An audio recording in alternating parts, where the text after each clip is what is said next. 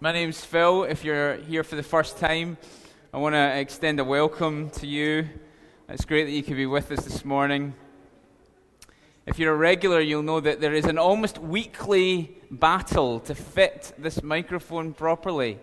And uh, we just had uh, a eureka moment where John Gallagher said, I think, I think actually all these months we've been putting it on the wrong ear. And this seems, I have to say, much more stable. So, uh, what does that say about us? That it took us months to figure out which ear to put the microphone on. Praise God. Um, it's great that you can be with us. Many of us are away. Um, this week, this is a, a, smaller number than we're used to. We've been used to in recent months. Uh, we've got a team of us, uh, two dif- different teams, in fact, are out this week. Uh, we've got Andy, who's taken Carissa and some others, Jan McFarlane and they're over uh, in Holland uh, with uh, Julian Adams, who, again, if you're a regular here, you'll know. Um, a friend of the church, and they're running some stuff and seeing some amazing miracles. I got a very excited text from Andy this morning telling me about all these kind of healings. A woman who I think had had pain in her body for 25 years with this condition and was instantly healed um, last uh, last night. I think amazing stories. Um, it's just exciting to hear about what God's doing in the world. And Tim, Tim Quant, one of our interns this week, is away home to preach at his home church in Carlisle, and he's taken a bunch of our guys away to uh, to lead worship. So it's great. It's great that um, some of the things that we're experiencing here in Hope Church. Um, uh, God's giving opportunity for us to share with other people in the world. And God is doing so much, so much um, in the world right now. Um, I know that's probably always true, um, but it feels like everywhere I go uh, right now, I'm hearing amazing stories. And I think it's really important for us to, to understand that God is doing amazing things with Hope Church. But actually, God is doing amazing things all over the place. Um, I was recently involved in uh, the Alpha Scotland Vision Day, which took place uh, just over there, I think, yeah, about over there in uh, Glasgow Uni. And there was about a thousand people from all over Scotland who gathered um, to hear more about the kind of the vision of the Alpha course, uh, which is a kind of introduction to Christianity. Um, and just about 24 7 prayer, which is another Alpha initiative that we've been involved in, and just what God's doing. And there were some incredible testimonies that came out of that day that I just felt I needed to share. I need, there's one in particular that I needed to share with you, and it concerns. Uh, um, has anybody here ever been to Thurso? I haven't. Some have. Wonderful. I mean, it's just like a long way away from here. Uh, on the north coast of Scotland, this little town in the north coast of Scotland, a few thousand people, and this woman called Jennifer felt as though God spoke to her She's from the Baptist Church in Thurso to start a 24 7 prayer room in Thurso for the, for the whole uh, um, town. And, uh, and she, so she shared this idea with other churches and they got involved. And they, they've been running this 24 7 prayer room uh, in Thurso. And she shared this testimony of this. There's these three people who came to the 24 7 prayer room faithfully to pray, to cry out for their friend, this other um, woman. Um, who wasn't a Christian, and they, they were crying out for her uh, one night. And that night, she had a dream where Jesus met her in the dream. And she woke up in the middle of the night and just felt like she had to read the Bible. And uh, so she scanned her shelves and found her kind of old Gideon's Bible that she'd been given, you know, decades ago, opened it up, and just felt like God was speaking to her directly through the Bible. And so she got radically, in that moment, born again. And she came along to church. And she was just like devouring the Bible. So she started coming along to the 24 7 prayer room as well and meeting up with these three friends who'd been praying for her. There were now four. And, uh, and in the course of like the next few months, she had a series of other dreams which led her to be reconciled with her husband, who she was estranged from. And her, her husband and her two kids all got saved, and they're now all in this church in Thurso. I mean, that is the sort of story that you hear from, like, Iran or something like that. You know, I had a dream and I got born again. You know, this is Thurso, for goodness sake. This is 2012. This is Scotland. Scottish people encountering Jesus in dreams, God speaking to them through the word, and the whole family getting born again and reconciled. It's, it's amazing.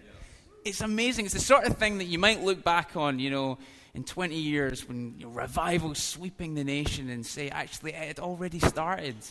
We just didn't know it. God was already moving in this incredible, powerful way across the nation. And these sorts of stories, it's important that we we engage with the fact that God is doing remarkable things in our day, here and now. Today, things are happening that are incredible. It's a good time to be alive. It's a great time to be a Christian. Just allow.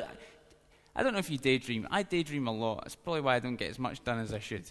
But uh, that's what my wife would tell you. Um, but allow yourself to daydream about what God could do in your lifetime.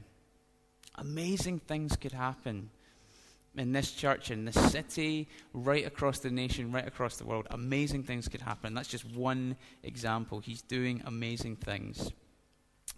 I'm going to speak to you today from Mark chapter 10. But before I do, I want to pray. Shall we pray together? Lord Jesus, I want to thank you for each person here today. And God, I want to pray that you would speak to us, directly to us as individuals in this time we have to look at your word. God, I pray that you would open hearts, Lord. Open hearts, God. We're not just here um, for a lecture. Please, God, don't make it like that. God, I pray for a time where people meet you, where they hear your voice, where they hear you speaking to them, and they're changed. Come, Holy Spirit. You're the one who leads us into all truth. Fill us with your Spirit. Move among us. Help us to understand your word. Renew our minds, I pray. In Jesus' name. Amen. Amen. Okay, so we're in Mark and we're in chapter 10.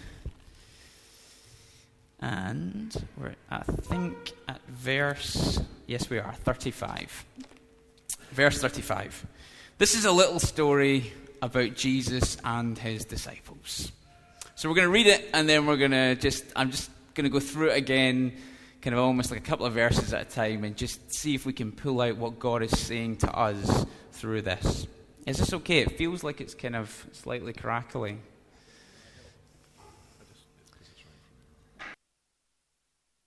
chain, even the change of ear, hasn't quite fixed our problems. Maybe if I maybe dangled it from my nose or something like that. Maybe try that next week. Okay, uh, so Mark 10, verse 35. And James and John, the sons of Zebedee, came to him. That is Jesus. I mean, wouldn't it be great if your dad was called Zebedee? That's the first thing. That's the first thing that leaps out of me from that passage. How good would that be? This is my dad, Zebedee. Absolutely love that. You just wonder what kind of character he was. Zebedee. Love it. We're having a kid in the summer. I'm just. I'm just throwing that one out there, love. Tell you what. There won't be another one in his class at school, will there? Zebedee. Love it. So James and John, the sons of Zebedee, came to him and said to him, Teacher, we want you to do for us whatever we ask of you. Great, great, great statement that. Slightly scary. Wonder how you would have reacted. And he, that is Jesus, said to him, What do you want me to do for you? Seems like a sensible question. And they said to him, Grant us to sit one at your right hand and one at your left in your glory. And Jesus said to them, You don't have a Scooby, That is, that's the parlance. Uh, that's really what he meant. You do not have a Scooby what you are asking.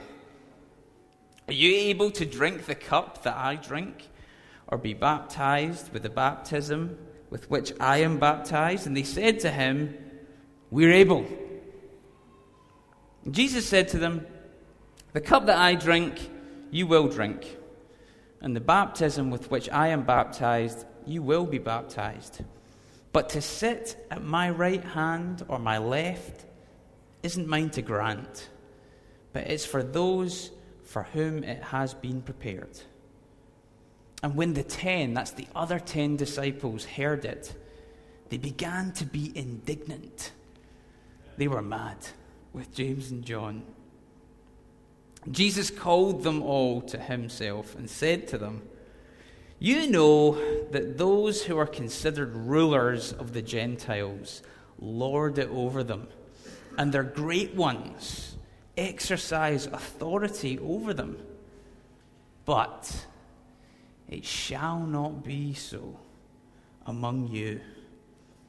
But whoever would be great among you must be your servant, and whoever would be first among you must be slave of all. For even the Son of Man came not to be served, but to serve, and to give his life as a ransom for many. Okay, what can this passage teach us? Uh, I think a lot. I think a lot. I'm excited that I'm preaching this message the day that we've put out these little slips that give you an opportunity to serve in this church. And that's kind of what I'm going to be talking into, really, um, but maybe not quite in the way that you expect. I hope to surprise a few of you this morning. So let's look at verse 35 and 36 at the beginning. And James and John, the sons of Zebedee, as we've already established, came to him and said to him, Teacher, we want you to do for us whatever we ask of you. And he said to them, What do you want me to do for you? This is an extraordinary thing. James and John have come to Jesus and said to him, Whatever we ask, whatever we ask of you, we want you to do it. I mean, that strike, does that strike you as a little presumptuous? This is Jesus, you know, who right now is upholding the universe by the power of his word, Hebrews 1 tells us. And yet, here are James and John, sons of Zebedee, saying, We want you to do whatever we ask of you. Whatever. We want carte blanche to, write, to ask anything of you. It's amazing. It's absolutely amazing that they would have got to that point where they felt that they could say that to Jesus. Isn't it? I wonder if you're at that point. Because the amazing thing here is that Jesus doesn't seem to get annoyed. You know, it's like when somebody comes up to you and says, Can I ask a favor? And you're kind of thinking, It depends what it is. You kind of like, well, you know, perhaps, maybe. Well, let's, you know, let's talk about this before I commit myself. Jesus does not respond like that. What do you want me to do for you? It's an echo of other questions that he asked. Um, there's an amazing story later in this chapter when Jesus heals blind Bartimaeus. Another great name. Love. Uh, when, when Jesus, Jesus is walking into Jericho, and, and, and Bartimaeus, the, the blind beggar, is standing at the side, or sitting at the side of the road begging, and he hears that Jesus is walking past, and he starts shouting out, Son of David, have mercy on me! Son of David, have mercy on me! And the disciples, who totally missed the point, tell him to shut up, you know, you know, you're making a bit of a fuss, you know, we're trying to walk by here. And Jesus says, No, no, bring that man to me. And so they bring blind Bartimaeus in front of Jesus. And Jesus says this What do you want me to do for you? What do you want me to do for you? Ask anything you like. What do you want me to do for you? James and John, I want to say, they, had, they hadn't grasped everything, as we'll see later in this story, but they had grasped this that God has a generous heart. He has a generous heart. And He loves His kids to come to Him with childlike trust and faith in Him and say, Can I have this? Can we do this? I want to be this. God is, is a generous father and he wants his kids to dream. Dream big prayers, ask big things of him. What do you want me to do for you? What do you want God to do for you? What do you want to do with your life? What do you want to be? What do you dream of seeing in your lifetime? What big prayers are you currently asking God for yourself? Or are you asking anything? Are you just hoping to get through? Listen, God has more in His generous heart for you than that, than just surviving, just getting through, just kind of hoping to make it through on the line of least resistance. He has a calling for each one of us to fulfill. Some of you don't believe me. Maybe you will by the end. James and John, they understood God's generous heart. Verse 37, what did they ask? And they said to him, Grant us, this is James and John said this, grant us one to sit at your right hand and one at your left in glory. It's a strange phrase, but what does it mean? What it means is this that when Jesus, they were confident at this time, that he, at this stage, that he was the Son of God, and when he got to heaven, sitting on the throne of the universe, you know, these two former fishermen nobodies from a nowhere place. Their, their request is, I want to be up there with you, sitting at either side of you on the th- at the throne of the entire universe. I tell you, that's a pretty big prayer. That is a, I mean, that is a ridiculous prayer, in fact. That is a ludicrous ludicrous request to make of God. It is absurd in many ways, and yet they, they, they made it. Now, and they not, it's not only that they made it, they felt they could make it. They felt that they could say things like this, outrageous things to Jesus. I want to say, what had happened to these men? Three years ago, they were tending their nets by the side of, of a lake in a kind of rural backwater of the Roman Empire. You know, they like, they were, they came from the middle of nowhere. It's like, you know, coming from Thurso. the middle of nowhere. And yet there they were. When you're in glory, Jesus, we want to sit at either side of you.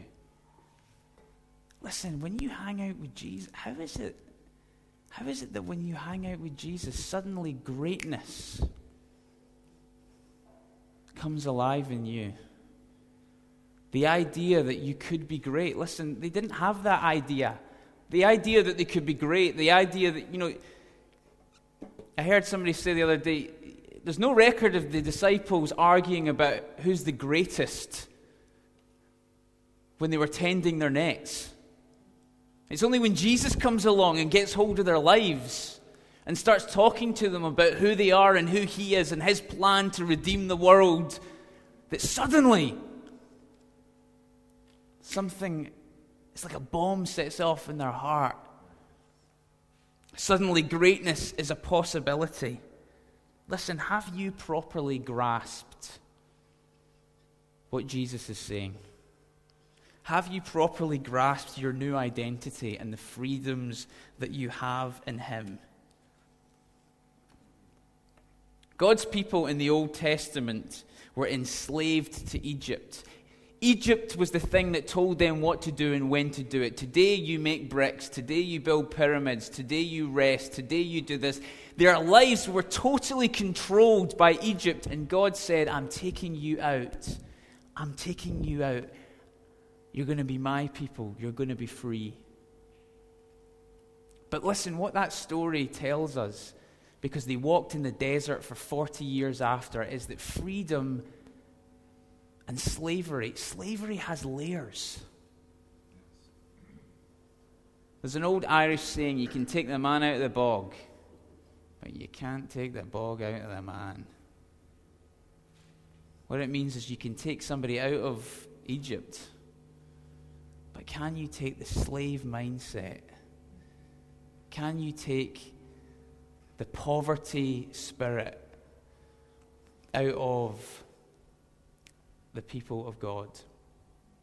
And really, a lot of the Old Testament, that's what it's concerned with. It's concerned with people starting to think like free people so that you don't walk in the desert and think, oh no, we're going to starve. God's going to leave us out here to starve. No, no, no, you're not going to starve. You're free, and God's going to provide for you because He's a good Father. And we need to, we need to learn this. We're not going to get, you know, get into a, place where we're trapped. We've got enemies pursuing us. Maybe they'll catch us up. No, no, no, no. The Red Sea will split before you and you will walk through because God is with you. And He's. Listen, I wonder what the Red Sea is in your life right now. Maybe, the th- maybe you know, where God was bringing out things about hope. We can get into that place of hopelessness where we feel like we're being pursued by things.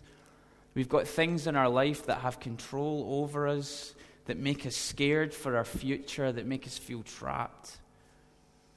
Maybe even we've been following God and, and God's led us to this place where we feel like, we kind of feel like He's tricked us.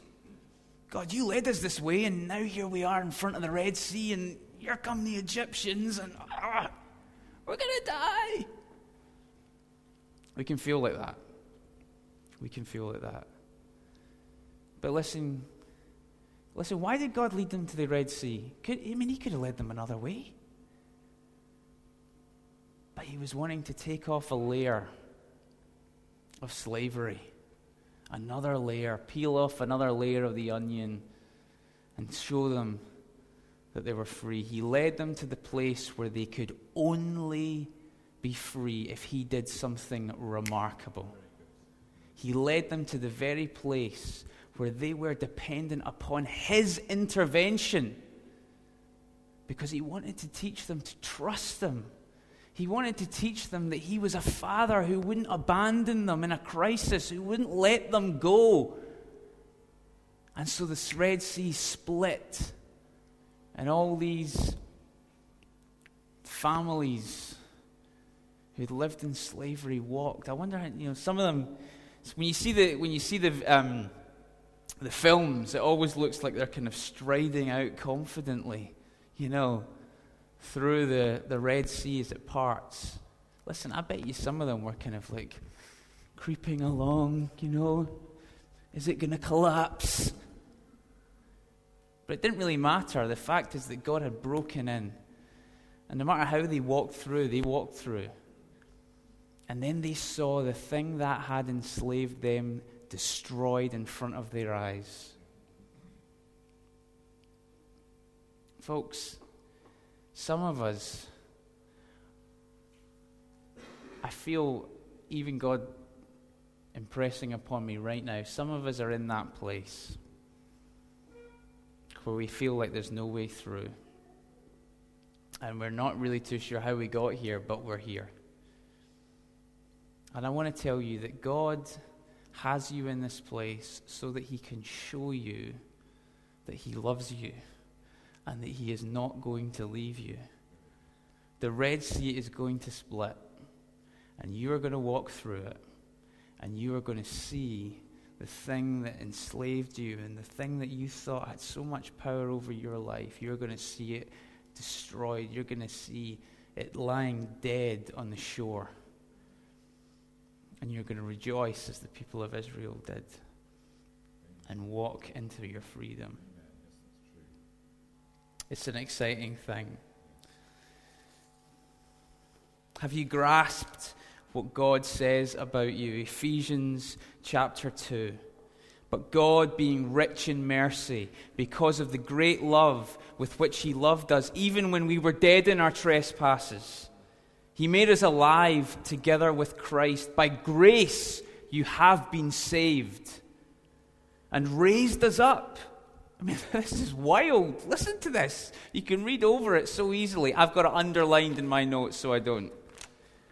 And raised us up with Him and seated us with Him in heavenly places in Christ. Have you grasped that?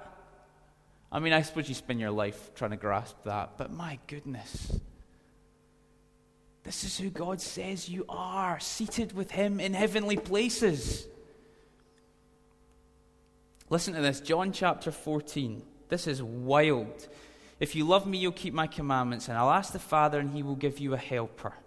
That's the Holy Spirit to be with you forever, even the Spirit of truth, whom the world cannot receive because it neither sees Him nor knows Him. You know Him, for He dwells with you and he will be in you. I will not leave you as orphans. I will come to you.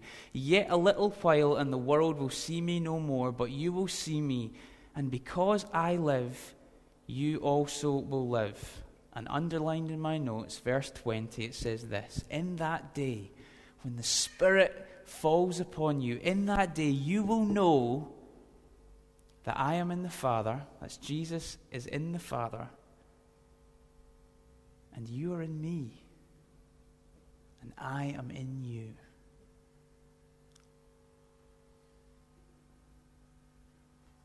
You think, did I read that right? Did I read that right? In that day you will know that I am in the Father, and you are in me, and I am in you. The Trinity the Godhead, Father, Son, Holy Spirit, existing together for all eternity. And Jesus is saying, The Spirit will come upon you, and you will know that I am in the Father, and that you are in me, and I am in you. I mean, think about that. That will blow your mind. That will blow your mind. This is who you are. John 17, Jesus prays this The glory that you have given to me, this is him praying to his Father in heaven, I have given to them. You think Jesus, he's pretty glorious. He's pretty flippin' glorious.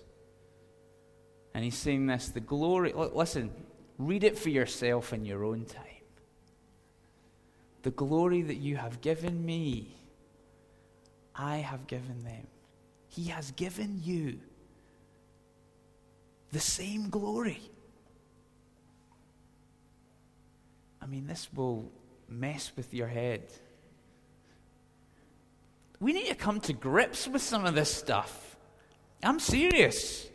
We need to spend some time saying, God, good grief, help me to understand this. But this is how he sees you. The glory that you have given me, I have given them, that may, they may be as one, even as we are one. Wow, that's a pretty high standard of relationships among God's people. We're supposed to be as one, as the Trinity is one. Tell you what, that's a preach in itself. I in them, and you in me that they may become perfectly one, so that the world may know that you sent me and that you loved them even as you loved me. Spend some time on that verse. The Father God loves you even, that means exactly as, he loves Jesus. So we have no idea how much God loves us, not even the first clue. He loves you even as he loves Jesus. Why, you don't know what my weekend's been like, Phil. I don't care what your weekend's been like. I don't care what the last three years have been like for you. Jesus says the Father loves you even as he loves Jesus. I mean, it's wild. Is it not? Is this not wild? I mean, some of you don't look like you're thinking this is wild. I've got a level with you. some of, I mean, I, some of you look like I'm reading the phone book here. I mean, if you're, if, you're, if you're at all interested, just don't hold back. You know, feel free.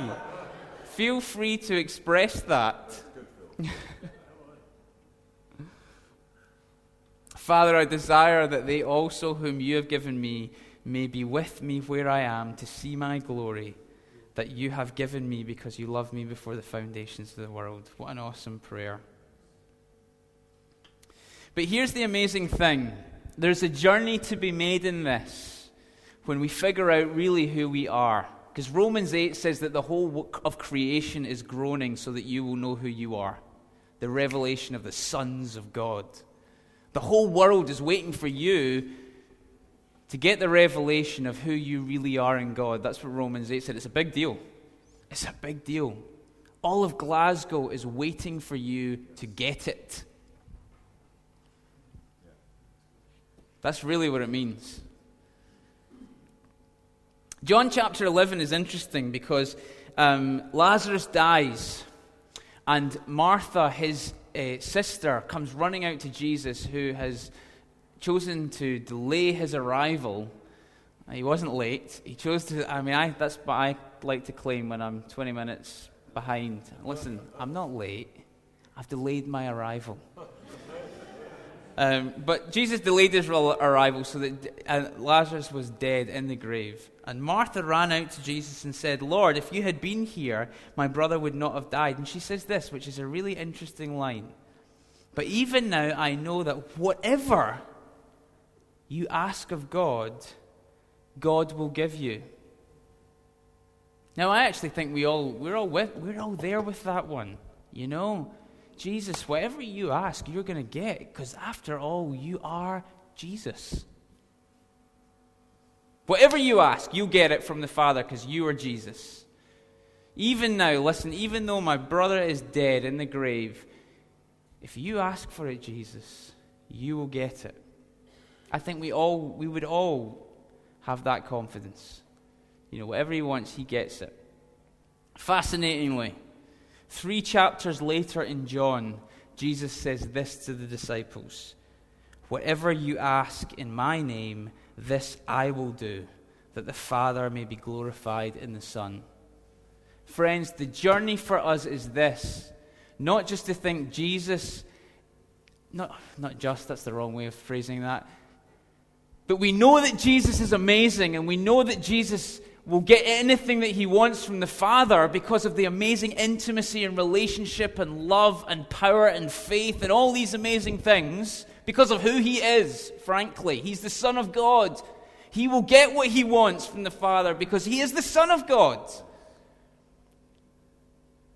But we've got to make that journey of these three chapters in John to really hear and understand Jesus say to us, Whatever you ask in my name, the Father will give you. That's a bit, I mean, it's three chapters, but that is a big deal. That's a big journey. Why? Because Jesus brings many sons to glory. He makes people like himself who are beloved of the Father, who have a hearing in the courts of heaven. And suddenly you realize listen, if James and John grasped this, then that's why they were asking that question. If they really grasped who they were, you can see, well, you can see kind of now where they're coming from. Jesus, grant that I may sit at your, the right hand, your right hand when you're in glory. And you think that's a, that's a ridiculous thing to ask. And now you realize listen, if they grasped who they were, it's not that ridiculous. Because they're seated, we are seated in heavenly places with Christ.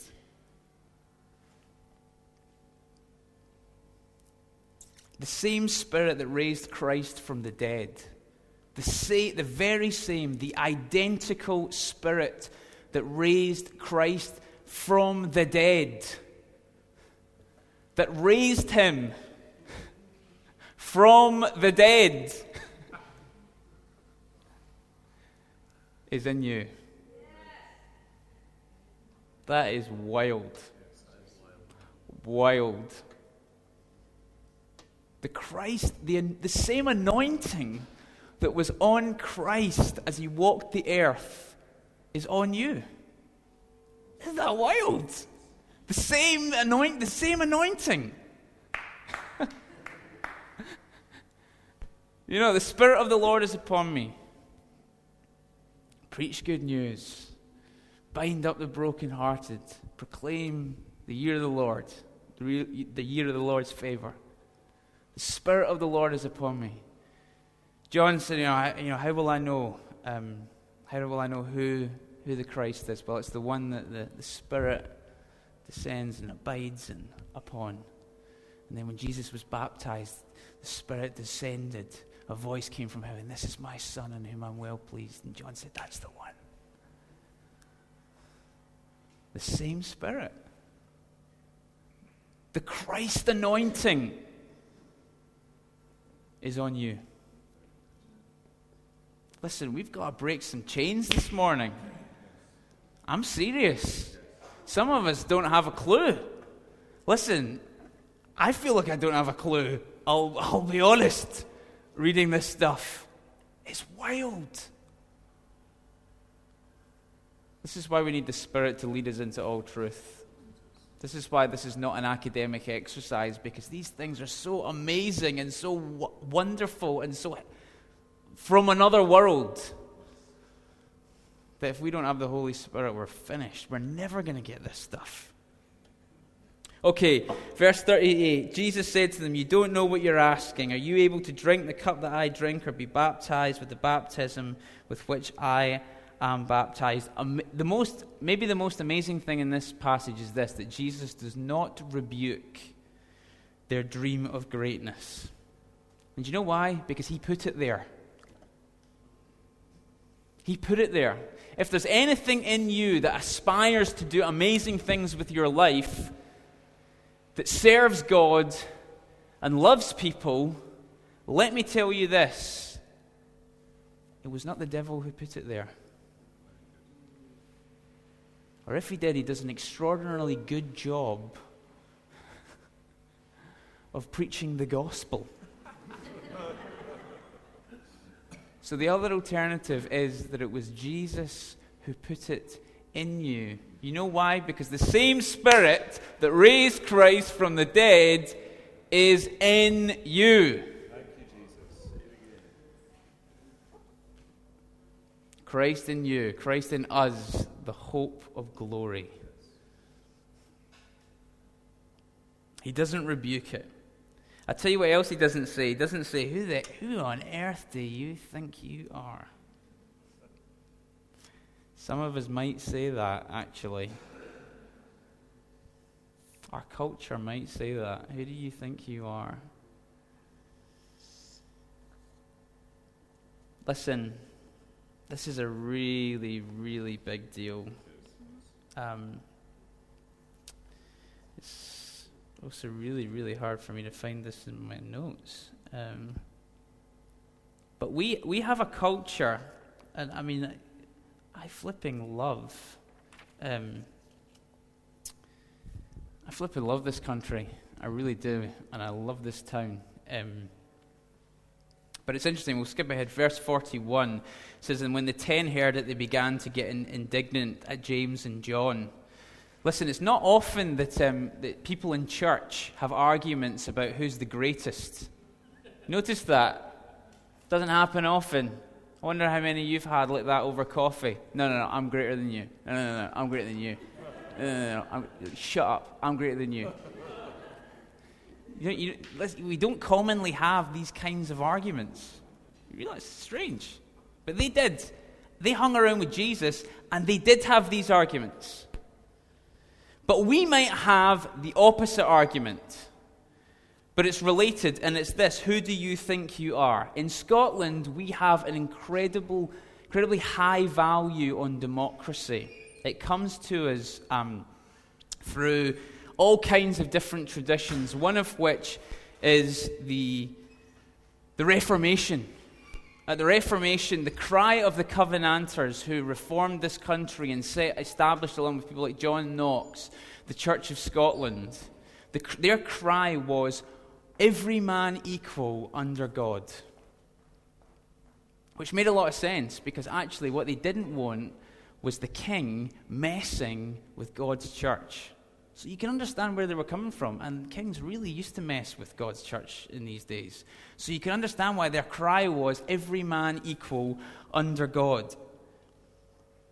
But the problem is, if you're not careful, that over time, your, va- your high value of democracy can become leveling down rather than leveling up. You see, everybody being equal before God could mean this. Anybody can do anything. I don't care where you're from, I don't care what your background is. In God, you can do anything. Anybody can do anything. That's, that's everybody equal before God. But what it could also mean is somebody does something and you're like, who do you think you are? We're supposed to be all the same. You know, listen. Every man equal under God. Could be like that. We don't have arguments about who the greatest is, but we do. We listen. It's in our culture. If you were brought up here, or you know, you spent a long time here, it will be in you. We need to renew our minds. We need to allow people to be who they are in God and be great. There are people in here who have absolutely no idea of the influence that they carry because they have no idea that they're great, that God has made them great. Pete March, fine example. Pete March is a great man. I, really, I mean, I'm serious. He's an influential man. He's the sort of guy that people look up to, that people kind of take their cue from. What's Pete doing? Well, I'll do that too. It's a responsibility. It's a, greatness is a responsibility because people look to you. And Pete, you got it. Responsibility, maybe that's the best way through this, because I need to somehow bring this ship into land. Verse 40, verse 42 to verse 44. that was it. Um, Jesus, 42 to 44. Jesus called them and said to them, You know that those who are considered rulers of the Gentiles lord it over them, and the great ones exercise authority over them. But it shall not be so among you. But whoever would be great among you must be your servant, and whoever would, would be first among you must be slave of all. Jesus did not rebuke the dream of greatness, but he did absolutely blow apart their understanding of how they arrived there. And he wants to do that to you too. He blew it apart, he recalibrated it in their head, what it meant to be there.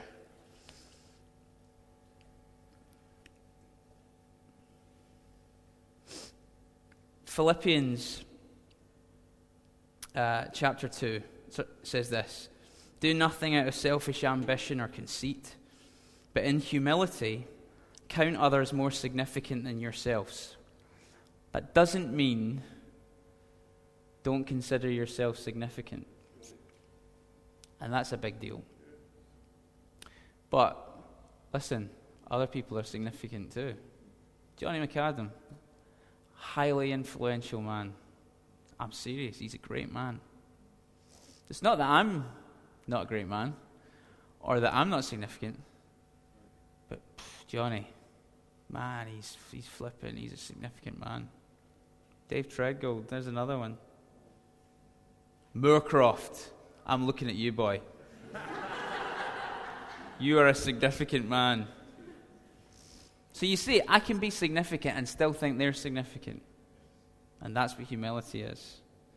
Let each of you look not on your own interests, but also to the interests of others. Have this mind among yourselves, which is yours in Christ Jesus, who, though he was in the form of God, he was God. He is God. He didn't count equality with God something to be grasped. He wasn't grasping for greatness. He knew he was great. He was comfortable being great. He knew he didn't have to struggle for it. He just knew it, it was something that he was. He humbled himself, taking on the form of a servant, being born in the likeness of men, and being found in human form. He humbled himself and became obedient to the point of death, even the death on a cross. And so, what did God do? The reward of humility. God has highly exalted him and bestowed upon him a name that is above every name, so at the name of Jesus, every knee should bow in heaven and on earth and under the earth. That's pretty much everything. And every tongue confess that Jesus is Lord to the glory of God the Father. Humility is a big deal, and so is its reward. David, think about David. Out in the fields, serving his father in menial tasks. Interesting story. Go and take these things to the front line to your brothers. No problem, Dad. Servant hearted. Gets to the front line with the stuff. But because he's serving and he knows he's great, when the Goliath shows up, he thinks, I am not having this. Do you notice that his greatness and his service, it's not like even they're two sides of the same coin, they are the same thing.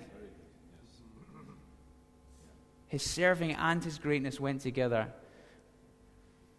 And of course, he had to deal with his brothers saying, Who do you think you are? But he cut the head of the giant off, saved Israel, ends up getting to a throne. Humble yourselves under the mighty hand of God, and in the proper time, He will lift you up. And how does He rule when He's on the throne? Well, He rules as one who serves. So He takes a guy like Mephibosheth. Maybe not. he takes a guy like Mephibosheth, who is this kind of paralyzed, forgotten, destitute guy, somebody who's in the ashes. What does he do? He lifts him up. And he says, Come and sit at my table and eat with the king.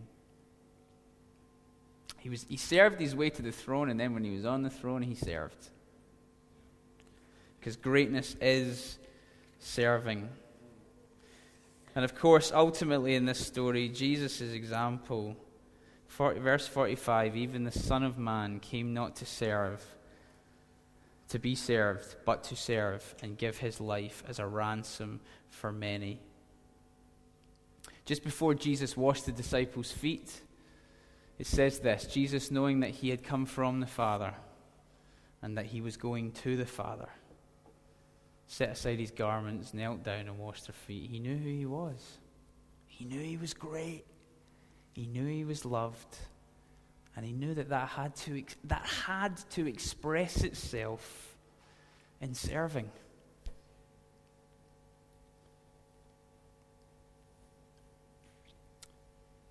Sometimes you hear this, it's, it's kind of called the Protestant work ethic. You know, if you're great, you will serve. You know, it's, it's a kind of a motivate. It can be, you know, it, sounds good, but actually, when you think about it, it can be kind of almost like a guilt motivation. You know, I've got to show that I'm, you know, I've got to show that I'm saved. I've got to show that I'm great. So I better get working. I think we should recalibrate that as this. Listen, if you know that you're great. You will serve. You already, you already are great. God has made you great. God has lifted you up. And you are great in Him. Whether you serve or not. That's the truth. Whether you serve or not, you are great. And listen, no one in here is going to tell you you're not. But, friends, if we know we're great, if we really have the revelation that we have the Christ anointing on us, that things can change because we're there. That you're not just giving a cup of tea to someone on a Sunday morning, you're actually giving something of God to them. That when you serve in the kids' work, you're not just doing a bit of riot control for an hour. You're investing something of the greatness that God has put in your life into theirs to hand it on to them so that they can run further with it. If you know that actually you're not just putting out chairs, but as you're doing it, you're praying for people to have an amazing encounter with God when they sit in them. You're not just standing at the front door freezing your butt off, to, but you're actually you're welcoming people into God's presence. If you know you're great, friends, you will serve. You, it will be expressed. This service. And there we need to stop. But there are three possible ways to respond to this. One, the Holy Spirit is called the Spirit of adoption. So if you don't know who you are, I want to pray that the Spirit of adoption would convince you. If you don't have a sense of destiny and calling, do you know what? The Holy Spirit, it leads us into all truth.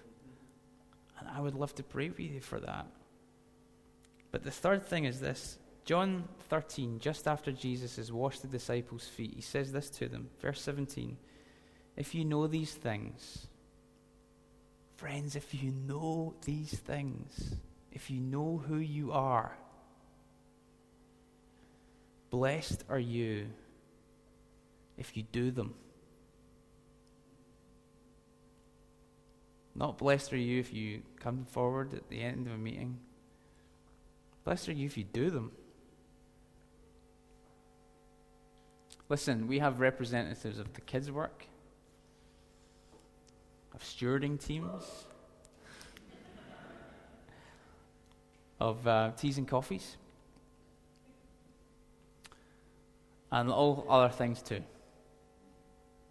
If you know these things, blessed, blessed are you if you do them.